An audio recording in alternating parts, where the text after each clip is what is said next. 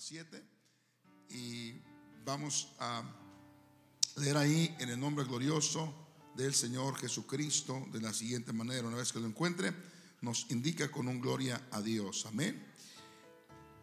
Dice así la palabra del Señor en el libro del Evangelio según San Juan, capítulo número 7, verso 1 en adelante. Y dice así en el nombre de Jesús. Después de estas cosas, andaba Jesús en Galilea pues no quería andar en Judea porque los judíos procuraban matarle. Estaba cerca la fiesta de los judíos, de, los tabernáculos. Vamos a ver aquí, déjenme ver aquí. Estoy leyendo San Juan 7, discúlpenme. Es San Juan 5, verso 1 al 7. Me disculpa. San Juan 5, verso 1 al 7. Ahora sí. Después de estas cosas, había una fiesta de los judíos y subió Jesús a Jerusalén. Y hay en Jerusalén, cerca de la puerta de las ovejas, un estanque llamado en hebreo Betesda. ¿Cómo se llama el estanque? Betesda, el cual tiene cinco pórticos. En esto yacía una multitud de enfermos, ciegos, cojos y paralíticos que esperaban el movimiento del agua, porque un ángel descendía de tiempo en tiempo al estanque y agitaba el agua. Y el que primero descendía al estanque, nota esto, el que primero descendía al estanque, después del movimiento del agua, quedaba sano de cualquier enfermedad que tuviese. Y había allí un hombre que yacía, que hacía 38 años estaba enfermo. Cuando Jesús lo vio acostado y supo que llevaba ya mucho tiempo, así le dijo, ¿quieres ser sano? Señor le respondió el enfermo, no tengo quien me meta en el estanque cuando se agita el agua y entre tanto que yo voy, otros descienden antes que yo. Hasta ahí solamente vamos a leer, vamos hasta, hasta ahí. Y vamos a hablar acerca de, en tiempos difíciles hay esperanza. Amén. En tiempos difíciles hay esperanza. En tiempos de tormenta, en tiempos de tribulación hay esperanza. Vamos a orar todos juntos. Padre, te damos gracias una vez más. Y te pedimos en el nombre de Jesús que en esta tarde, Señor Jesucristo, tu palabra, Señor, sea confortando, animando a cada persona que nos hemos dado cita en este lugar. Padre Santo, de acuerdo con cada necesidad, sé tú ministrando a todos los que estamos aquí, Señor Jesucristo. Oramos, Señor, para que tu Espíritu, Señor, sea obrando de manera especial en, esta, en este culto, este servicio, Señor, para alabanza y gloria a tu nombre. Lo pedimos en el nombre de Jesús. Amén. Tome su lugar un momento diciendo gloria a Dios. En tiempos difíciles hay esperanza. Hay esperanza. Bueno, ¿cuántos no hemos pasado por algún problema, alguna crisis, alguna situación difícil que en un momento dado nos hace llorar, que hace que de pronto perdamos esa ilusión, ese entusiasmo, ese deseo de completar aquel proyecto, aquel plan. Como que cuando viene aquel problema, eso como que frisa nuestras eh, expectativas que tenemos acerca de aquello que queremos emprender. Y no hay un ser humano que no atraviese problemas, situaciones. Es muy posible que en esta tarde alguien quizás viene o llegó aquí a este santuario, a este lugar, con una situación difícil, con un problema. Sin embargo, yo quiero decirle que en tiempos de crisis, de problemas, sí hay esperanza. Sí hay esperanza. Y es algo curioso, como que cuando atravesamos ese momento difícil de la vida, hasta llegamos a pensar que somos los únicos y que a nadie más le está pasando. Pero la verdad es esto, que todos en este mundo, en esta tierra, vamos a atravesar algún problema, alguna situación que nos hace llorar, que nos doblega, que nos pone tristes. No hay un ser humano que no pase por esta situación. Amén. Y la Biblia nos habla de una historia que puede ayudarnos a conectarnos con nuestro Dios y a depender de Dios. Y dice la palabra del Señor que había en Jerusalén un estanque, un pozo llamado Bethesda, que tenía a su alrededor cinco pórticos en los que se reunía una multitud. Una multitud puede ser 100, puede ser 200, 300 personas, 500, no sabemos. Solamente sabemos que había una multitud de enfermos. Entre ellos había ciegos, cojos, paralíticos, etc. Cada uno de ellos presentaba un problema. Cada uno de ellos quería ser sanado. El ciego quería volver a ver. El cojo quería volver a caminar. El paralítico igualmente a correr. Y así cada uno tenía un deseo de que su situación fuera mejorada. Entonces, ah, se tenía o había la creencia que un ángel descendía de tiempo en tiempo, dice la palabra del Señor, aquel estanque. Dice que agitaba el agua. Y el primero que descendía al estanque, después del movimiento del agua, entonces quedaba sano. Entonces imagínense usted, entre la multitud había solamente quizás el 1% de que alguien quedara sano. Solamente uno iba a quedar sano. Porque el primero que descendía era el que iba a quedar sano. Y todos estaban ahí listos para descender, para... Yo imagino como cuando alguien está listo para emprender una carrera de, eh, de atletismo, de, amén, estaban listos. Y cada uno tenía el familiar, su amigo, su vecino, alguien de confianza, que iban con ellos para ayudarlos a llegar al estanque. Entonces, hermanos, era una posibilidad muy mínima que alguien pudiera ser sano, tenía que ser el primero que llegara al estanque. Y bueno, todos estaban ahí con ese deseo.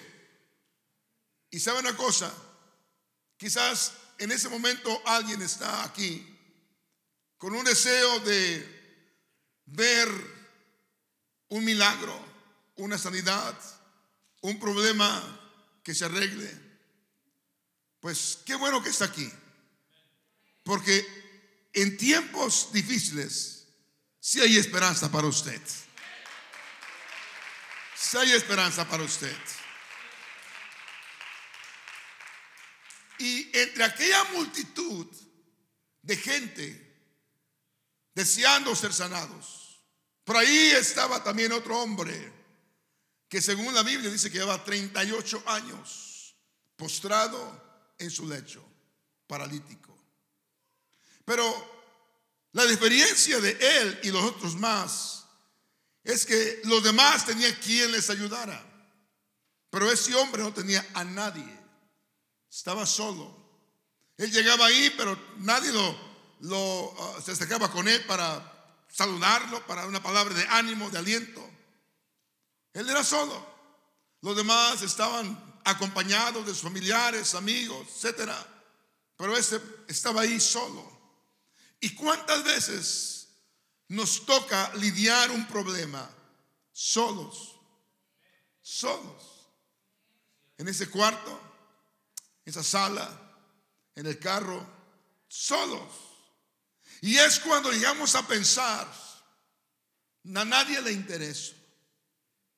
Es cuando vienen pensamientos negativos a nuestra vida diciendo, no vales nada, tú no significas nada, no tienes a nadie, nadie se acuerda de ti.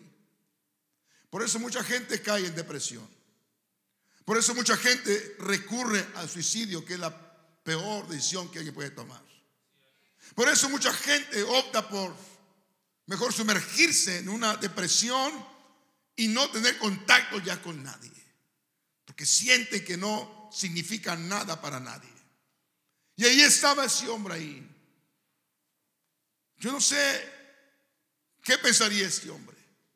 Yo no sé cómo estaba su moral, sus emociones, sus sentimientos, no sé.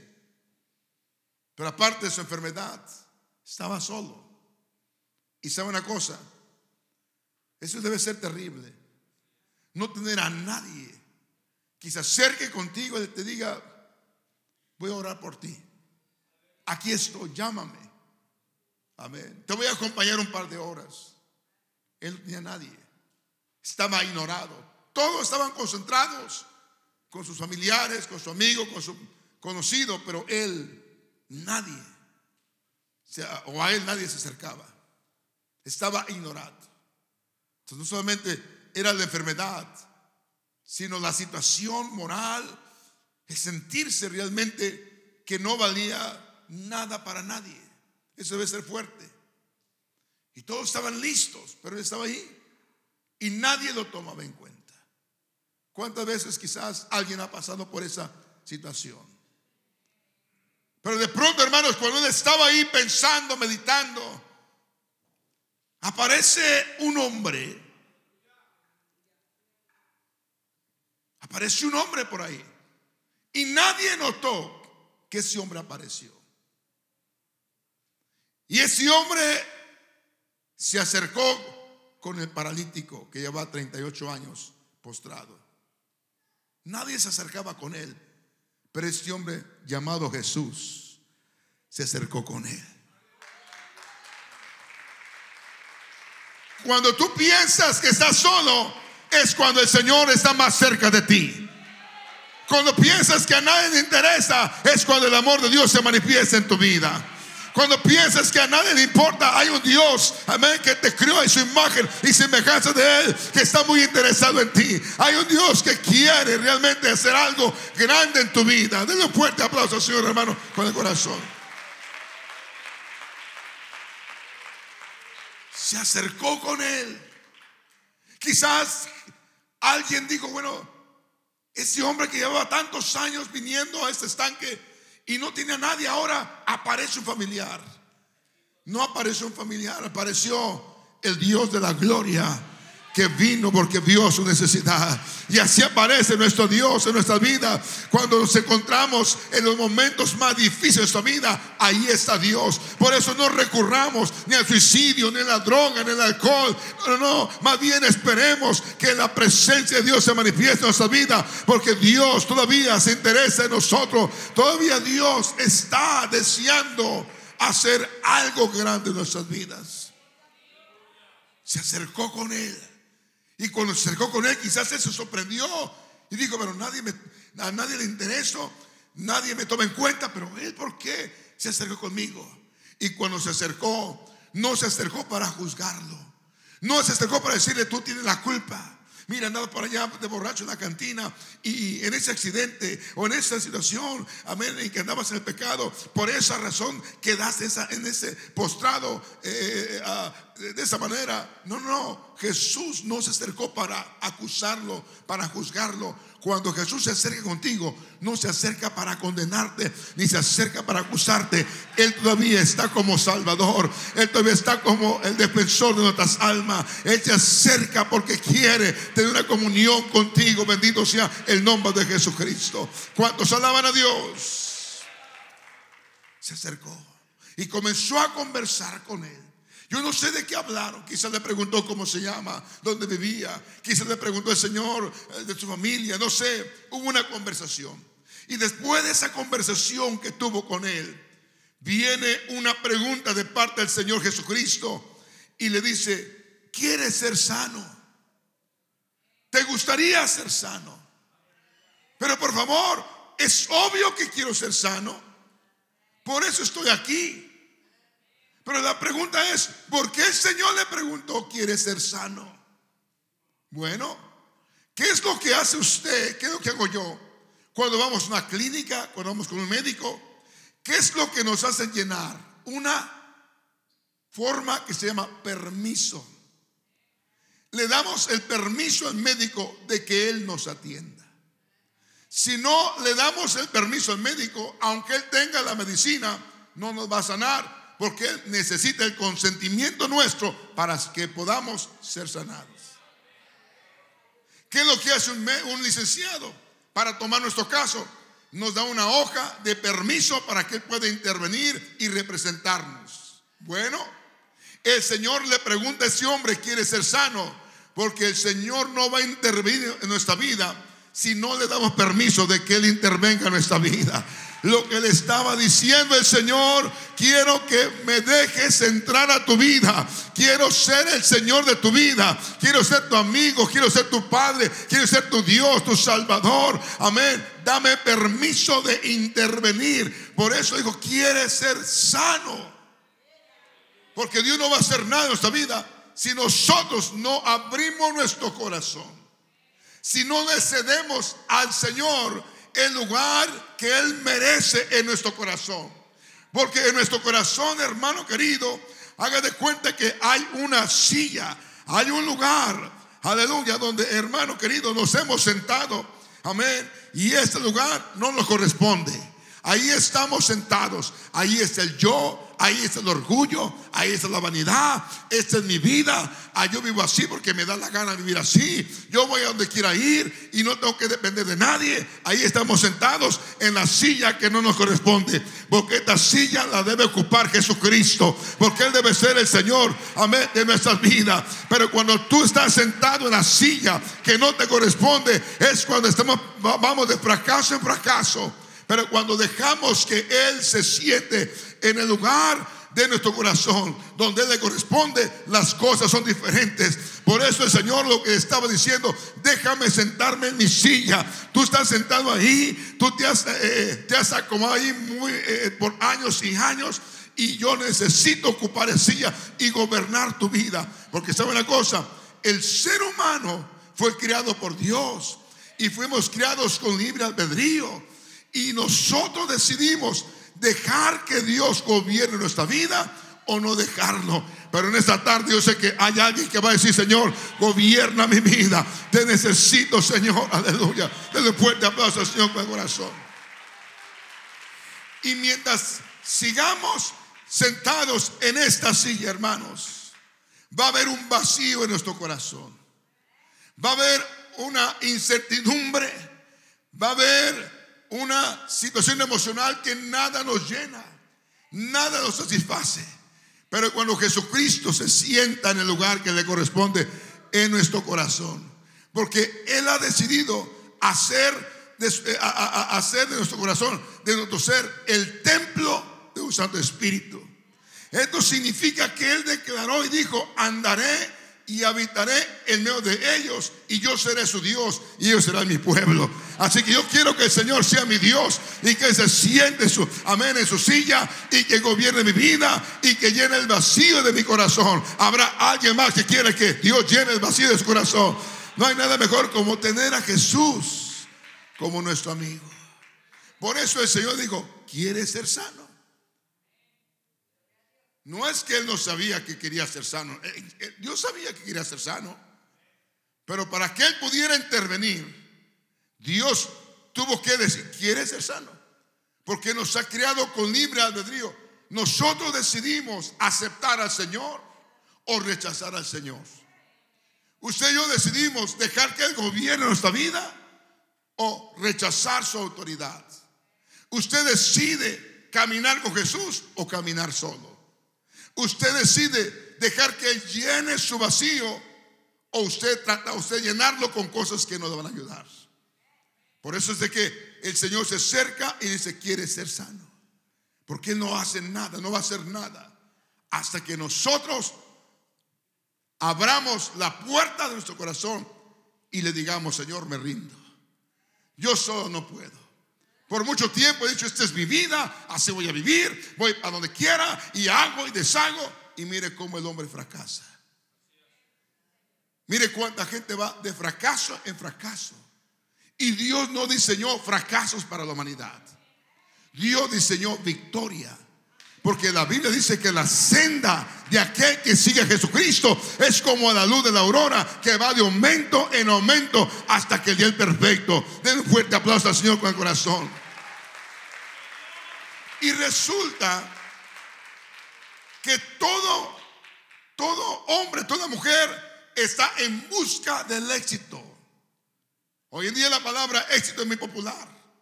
Todos quieren la superación personal. Todos quieren una vida de éxito. Todos quieren lo mejor. y hay conferencias y hay esto y aquello y hay libros que se han escrito para tener éxito. Pero sin Cristo no hay éxito. Porque quieren éxito caminando en sendas o caminos equivocados. Entonces la Biblia dice, hay caminos que al hombre le parecen rectos, de éxito, de, wow, ahora sí voy a alcanzar la popularidad, en fin. Pero dice la palabra, pero son caminos de muerte. Por eso la sociedad está como está. Por eso el mundo está como está. Porque el, hombre ha querido tener éxito, bendición y otras cosas, pero sin Cristo. Y resulta que el Señor declaró muy claramente, dijo, mira, sin mí nada puedes hacer. No importa cuántos talentos tengas, no importa cuántos títulos tengas, no importa cuánta fama tengas, no importa cuánto, cuánta influencia tengas, sin mí nada puedes hacer pero con Cristo todo lo puedo que me fortalece. Aleluya. Denle un fuerte aplauso al Señor con todo el corazón, hermano.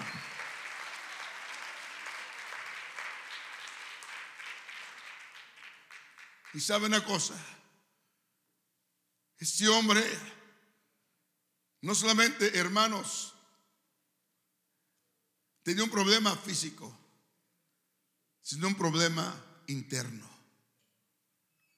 Porque el hombre sin Cristo, la mujer sin Cristo Jesús, va a tener un problema interno, un vacío. Mire cuánta gente usted escucha que no sé, no encuentro sentido a la vida. ¿Cuánta gente le tiene miedo a la vejez, por ejemplo? Ah, no, no me digas que, que, voy a envejecer. Le tiene ¿Por qué le tiene tanto miedo a la vejez?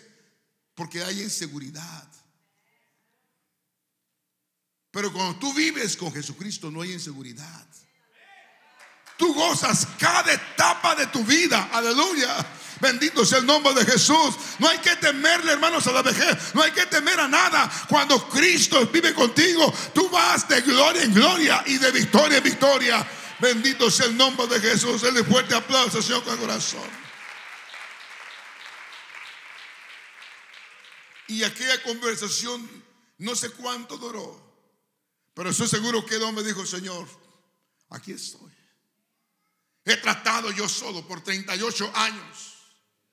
38 años yo solo tratar de, amén, y, he puesto mi confianza en un ángel. Bueno, Jesús dijo, aquí hay alguien más grande que un ángel. Aquí está el que creó los ángeles, aleluya. Aquí está el que puede sanar. Aquí está contigo el que te puede libertar. Y yo vengo a decirle a usted, no importa lo que esté pasando en su vida, no importa lo que esté viviendo, en Cristo Jesús usted puede ver otra vez, amén, días buenos. Con Cristo somos más que vencedores. Usted no está aquí por casualidad. Jesucristo lo ha traído para dar esperanza a usted, amigo, amiga. Si hay esperanza en Jesucristo. Hermanos, en los momentos críticos de nuestra vida hay esa esperanza. Realmente Dios quiere que estemos llenos de esperanza. La voluntad de Dios es de que el ser humano, amén, tenga confianza, tenga esperanza. No podemos decir que no vamos a enfrentar un problema en la vida. Pero cuando venga ese problema, esa situación, que haya esperanza que en tu corazón. Amén. Entonces, hermanos, la Biblia nos habla que Dios es el Dios de esperanza, es decir, con Dios podemos comenzar otra vez. Por eso el apóstol Pablo, inspirado por el Señor, dice, y el Dios de esperanza os llene de todo gozo y de paz. Cuando caminamos con Dios, aunque podemos enfrentar alguna situación, cualquiera que sea, económica, de salud, familiar, podemos enfrentarla y tener gozo en nuestro corazón. Tener paz en el corazón. Mire cuántas personas, hermano, aún hasta pierden el conocimiento, hasta de pronto sus, ah, sus nervios son afectados, porque es un shock el que reciben aquella noticia, aquella situación, y como están indefensos espiritualmente, no saben cómo manejar aquella situación. Y hermanos, caen a veces, en, aún hasta pierden el conocimiento y bueno, ¿por qué razón? Porque no fuimos diseñados para vivir sin Dios. Cuando tú caminas con Dios, por muy difícil que se vea que el problema, tú vas a resistir ese problema, porque no estás tú solo, Jesucristo está contigo. Y mientras vas con Jesucristo, hay gozo en tu alma, hay gozo en tu corazón, hay paz en tu interior. Denle un fuerte aplauso nuevamente al Señor, lo quiere hacer con todo corazón. Y el Dios de esperanza os llene de todo gozo y paz. Fuimos creados para tener paz y para tener gozo, hermanos. ¿Cuántas veces el problema de pronto, hermanos, eh, eh, hace que el sueño se vaya y que se pierda el apetito? Y hermano, y realmente eso no debe pasar. Si estamos con el Señor, Dios quiere que durmamos, que descansemos. Por eso digo, vengan a mí los que están cansados y trabajados, y yo los haré descansar. Amén. Es la voluntad del Señor. Entonces, hermanos, en tiempos difíciles, aférrate a Dios, sabiendo que Jesucristo obrará todo para tu bien. Este problema se, pone tenso, el problema se, eh, se ve grande, pero por ahí surge la esperanza que dice a los que aman a Dios, todas las cosas les ayudan para bien, aleluya. Al final, al final, aleluya, tendré victoria en medio de la tribulación. Bendito sea el nombre de Jesús. Entonces, una persona que entrega su vida a Jesucristo, que quiere su palabra, que se atreve a caminar con Jesús, nunca será derrotado o derrotada. Nunca. Nunca. Por eso Pablo dijo, derribado, pero no destruido. Esta leve tribulación, dijo Pablo, traerá un peso grande de gloria. En cada problema siempre nacerá una victoria. Amén. Entonces, en medio de las tormentas de la vida, cuando tú depositas tu confianza en Dios, Él puede llenar tu vida con su increíble paz, con gozo y obrar en tu situación para bien. Siempre Dios va a obrar para bien en tu vida, siempre. Siempre, acuérdate bien de eso. En cada problema siempre va a haber algo bueno para mi vida. Oh, bendito sea el nombre de Jesús. no sé lo que estás tú viviendo, pasando. No sé.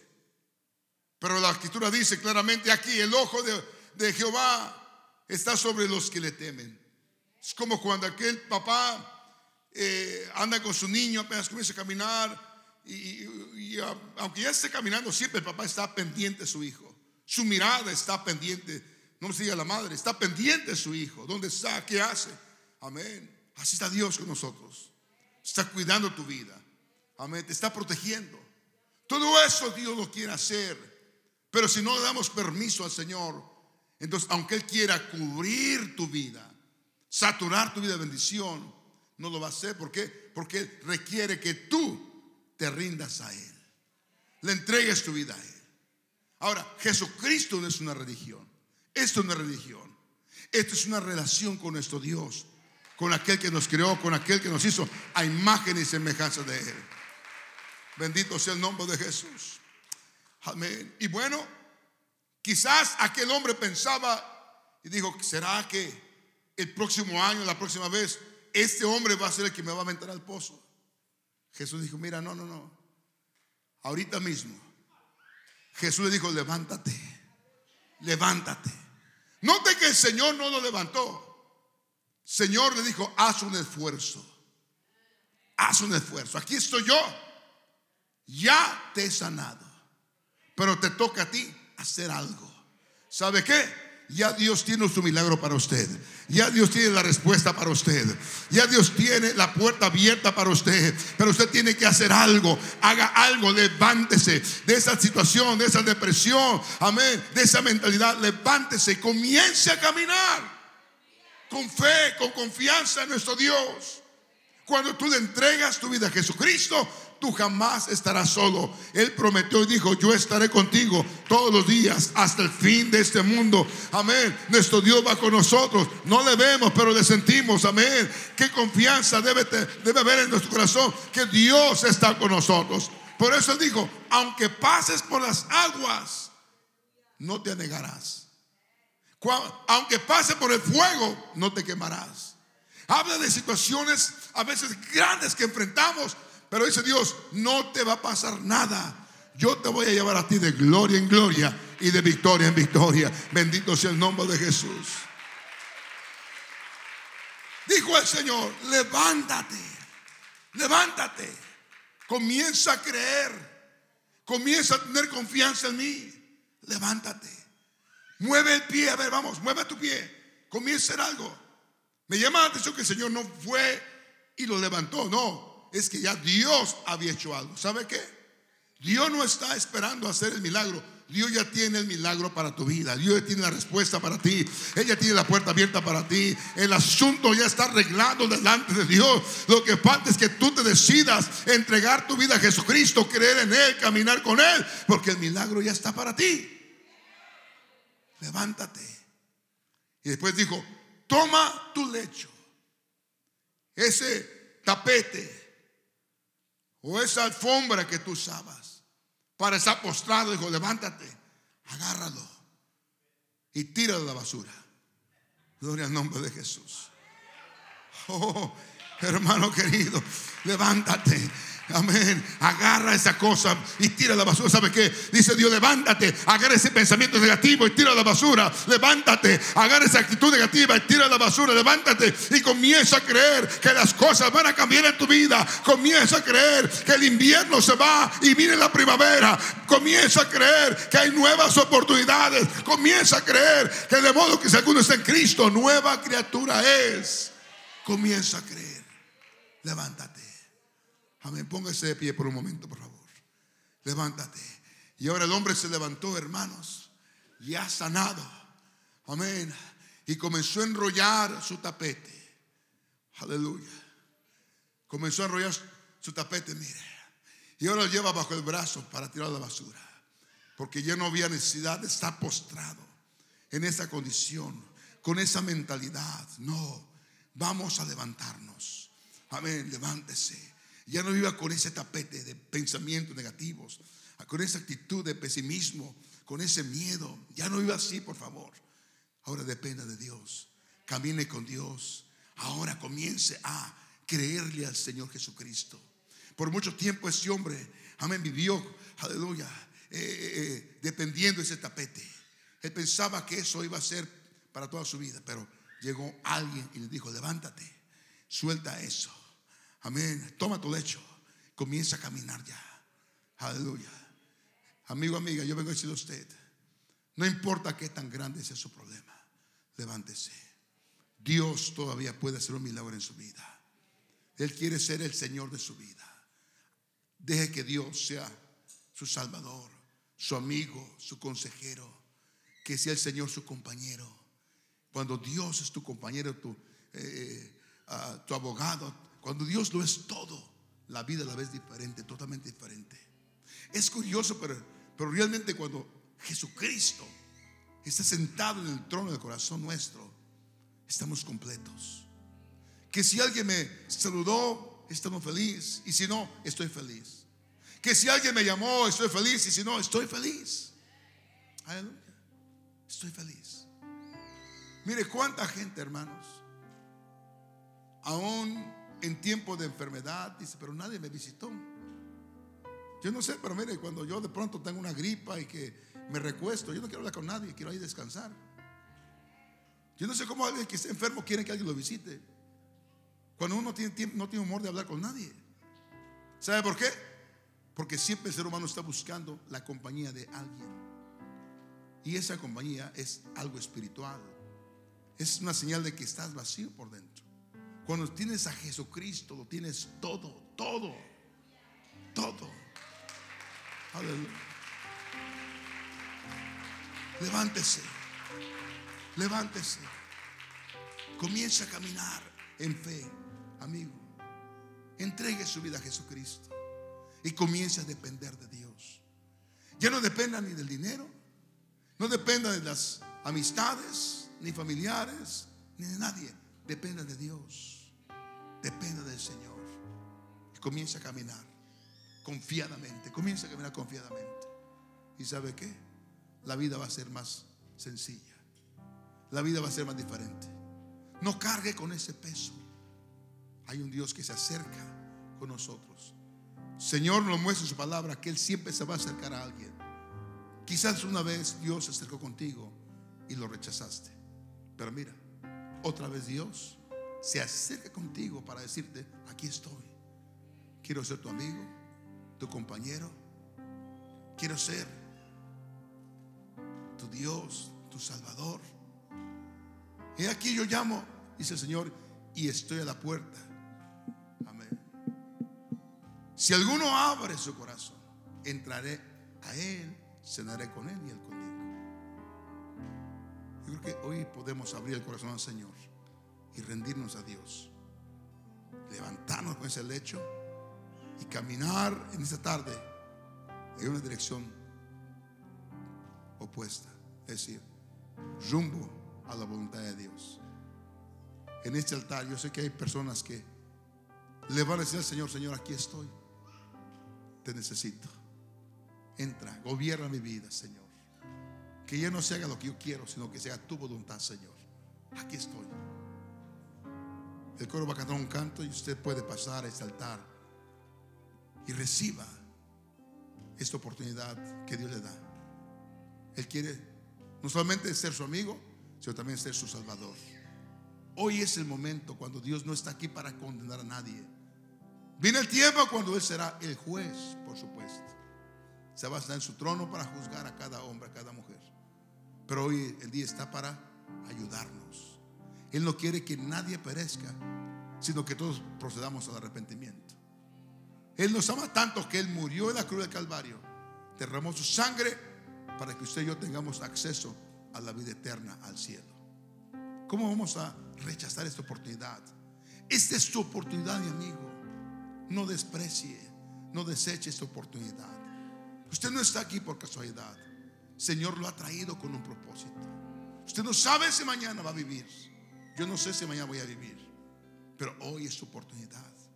¿Qué nos cuesta sencillamente levantarnos la silla que no nos corresponde? Porque realmente no nos corresponde estar sentados en esa silla. Es esa silla del Señor. Es el único que puede gobernar nuestra vida. Nadie más puede gobernar la vida de una persona.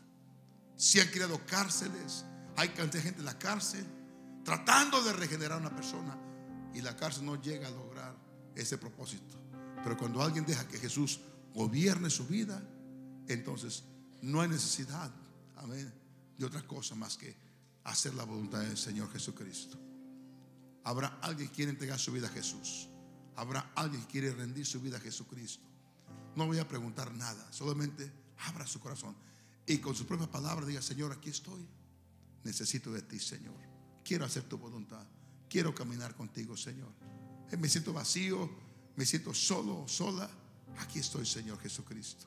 El altar está abierto.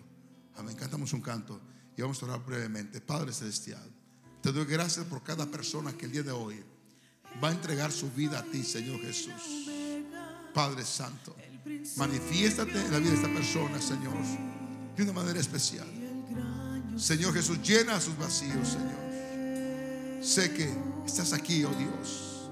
Padre Santo, no podemos vivir sin ti. Te necesitamos, Señor Jesús. Gracias, Señor. Gracias. Gracias, Señor Jesucristo. Sí, Señor Jesús.